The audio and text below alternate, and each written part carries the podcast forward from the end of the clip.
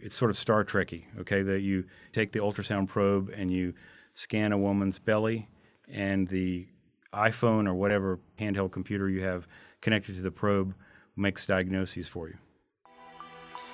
We're well on our way to doing that. I think it's it's definitely possible.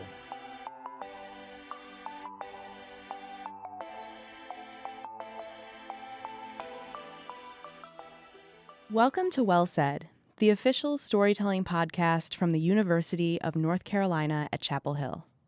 That was Doctor Jeff Stringer, a professor in the U N C School of Medicine's Department of Obstetrics and Gynecology and the division director of U N C Global Women's Health. Jeff and other researchers are performing two unique studies at Carolina thanks to a recent fourteen million dollars grant from the Bill and Melinda Gates Foundation. And that technology he was just talking about, it's two different ways of helping pregnant women in Zambia and other developing countries avoid becoming part of a startling statistic. So I always start with the statistics. One is maternal mortality. So there are about three hundred thousand maternal deaths every year worldwide. These are deaths that happen to women during pregnancy or in the immediate postpartum period. And the overwhelming majority of those occur in poor countries. The U S doesn't even have a particularly good rate of maternal mortality compared to other developed countries, but we're still one hundred times less what it is in a place like Zambia. So we think that that rate of maternal mortality is unacceptable, and we want to contribute to fixing that. Then if you move on to the babies, so the fetus, the unborn baby, almost three million stillbirths occur each year worldwide, and another almost three million neonatal deaths. So that's death right after delivery in the first twenty-eight days of life. And that's just a horrible burden on any family that we're that we think is unacceptable, and we're trying to fix that. And Jeff and his team are fixing it. They're using a wearable sensor, almost like a Fitbit, to monitor pregnant women's vitals and are using technology that allows patients to perform a sonogram on their smartphones.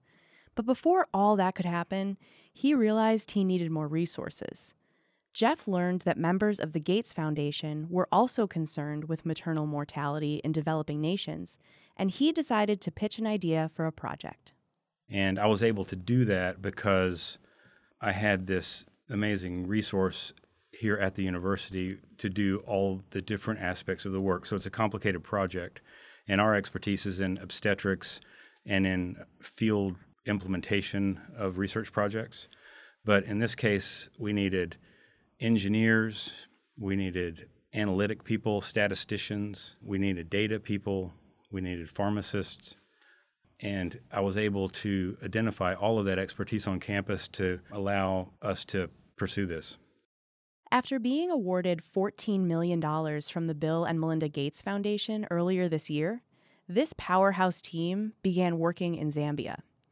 Jeff has a very special connection to the country, thanks to a Zambian student he met while doing his residency in Alabama.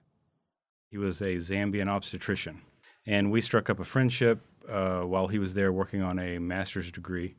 And he convinced me and my wife, Elizabeth, and we, at that time we had two children, to come and live in Zambia for a year. That was back in two thousand one, and we ended up staying for eleven. So we arrived in Zambia, and we were faced with all of these huge medical problems, and we felt like there was really an opportunity to do a lot of good. And so we stuck around, and we had such a fantastic time there. So we have a very deep uh, bond to Zambia. Some of our best friends live there. I still work there, even though I've been at, here in Chapel Hill full-time since we moved back in two thousand twelve. We still have this very deep commitment to that country and to trying to improve the, the health of women and children there.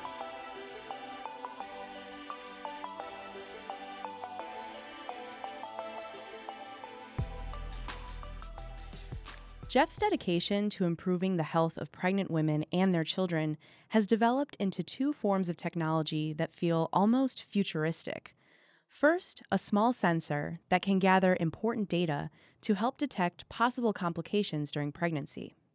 So what we're doing is we're taking advantage of some gigantic leaps forward that have been made in technology over the last ten years. So one of them is what we call sensor technology. So if you think about your Fitbit that you might wear, it tells you what your heart rate is. You can even get ones that have a little L E D light on the back of them. They tell you what the oxygen saturation in your blood is. Um, they measure movement and that sort of stuff. And there are medical versions of those things that are becoming more and more common and, and also very cheaply available. So the idea is by applying these kinds of sensor technologies, which are cost one or two dollars and are sort of Band-Aid size wearables, that we can use the information from that to know which women are going to have a complication before they have it, and also make diagnoses earlier so that we can intervene earlier. There are three major killers of pregnant women, and those are bleeding, infection, and hypertension, high blood pressure. So if we can tackle those three problems, we can make a huge dent in the overall rates of maternal mortality. The technologies that we're testing here have the potential to give us an early diagnosis of each of those things. And the idea is, even if a little Band-Aid size Fitbit might not prevent that from happening, if we can know who's at risk for that, we can be prepared for it and then apply the correct interventions to either stop it or uh, deal with it when it occurs. So imagine every pregnant woman being issued a small sensor that can help detect future complications. Jeff says it's entirely possible in the near future, and the data his team is gathering is helping to make it a reality. So once we get that big data set, we'll go to our expert colleagues at School of Public Health and ask them to do the analysis, and they're going to be using a lot of modern methods, including some A I-type analytic techniques, to understand um, whether we can build these algorithms that would tell us which women are likely to have a problem and which women are going to be okay. And then in a place like Zambia, where you have limited staff and limited availability of medical resources, the midwives or doctors or whoever's taking care of those patients can better use their limited resources to care for those women who are at the highest risk. But really, when you think about it, shouldn't this be happening now? Tens of millions of people around the world use some sort of smartwatch or fitness tracker in their everyday lives. There's just been this profusion of new devices and tools and st- so forth that have come available o- only in the last you know, five or seven years that are increasingly being used. Um, I think that the availability of these low-cost sensors, Fitbit-like things, and then all sorts of other technologies that are not exactly Fitbits, um, will make them more and more prevalent in medical care here in the U S and overseas as well. I was really surprised. I'm not a medical device or bioengineering person, um, although I'm sort of geeky enough to think it's interesting. I was sort of surprised at how much stuff actually is going on, especially in the developed world. And a lot of times we'll develop something in the industrialized world first and then sort of translate it to poorer countries. This is a little bit of a different case in that we're sort of trying to do it the other way around. This sort of technology may have some use here at U N C or in the United States, but we think that it's most likely to be useful in places where there's not enough staff to sort of attend to the, all the patients that are coming into the hospital. In the second study, Jeff and his team are using portable sonogram technology. That's right. A pregnant woman can perform a sonogram on her iPhone. Ultrasound technology has changed dramatically over the last decade.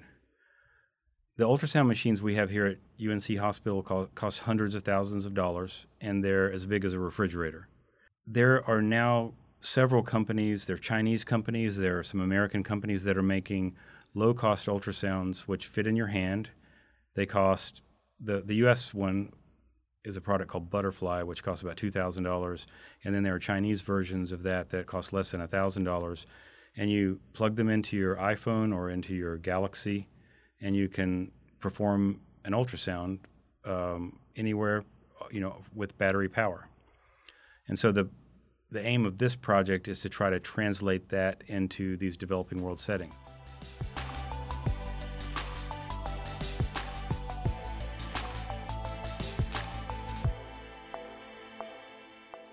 Technology is amazing, isn't it? With these portable and inexpensive sonograms, suddenly the idea of maternal health access becomes much more worldwide. But according to Jeff, there's one problem. Even though these handheld sonograms exist, it doesn't mean that everyone who uses them is able to interpret the results. And the second study is trying to solve this. Now, even after you get the cost down, there is another issue, which is that sonography is a very specific skill. Our sonographers here who are trained to do them go to school for several years to get those skills. And they have credentials and um, a lot of times separate degrees.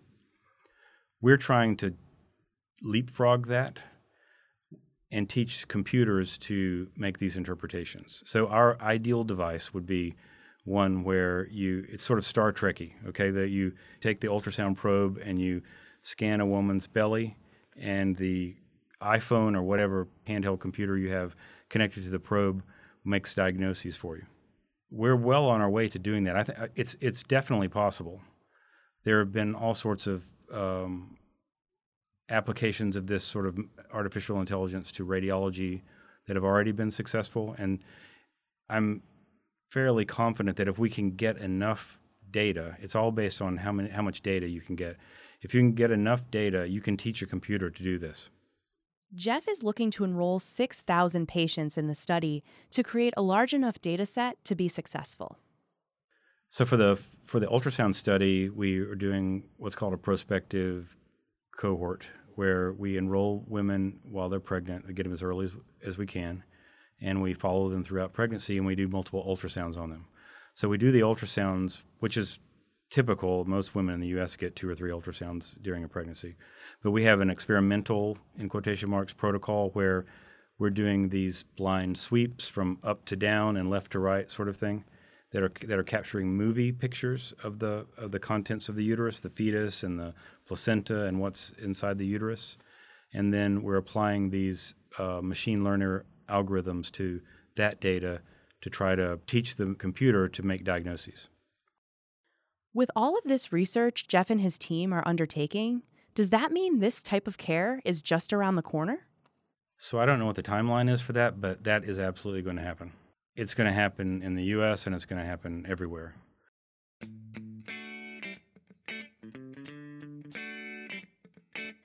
Thanks so much for listening to this episode of Well Said, the official storytelling podcast from the University of North Carolina at Chapel Hill.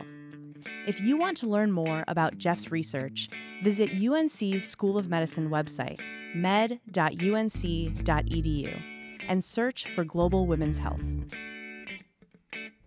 Do you have an idea for an upcoming episode of Well Said? Send us a tweet at U N C or shoot us an email at wellsaid at u n c dot e d u. You can find Well Said wherever you get podcasts, so we hope you'll subscribe and leave us a review. See you next week.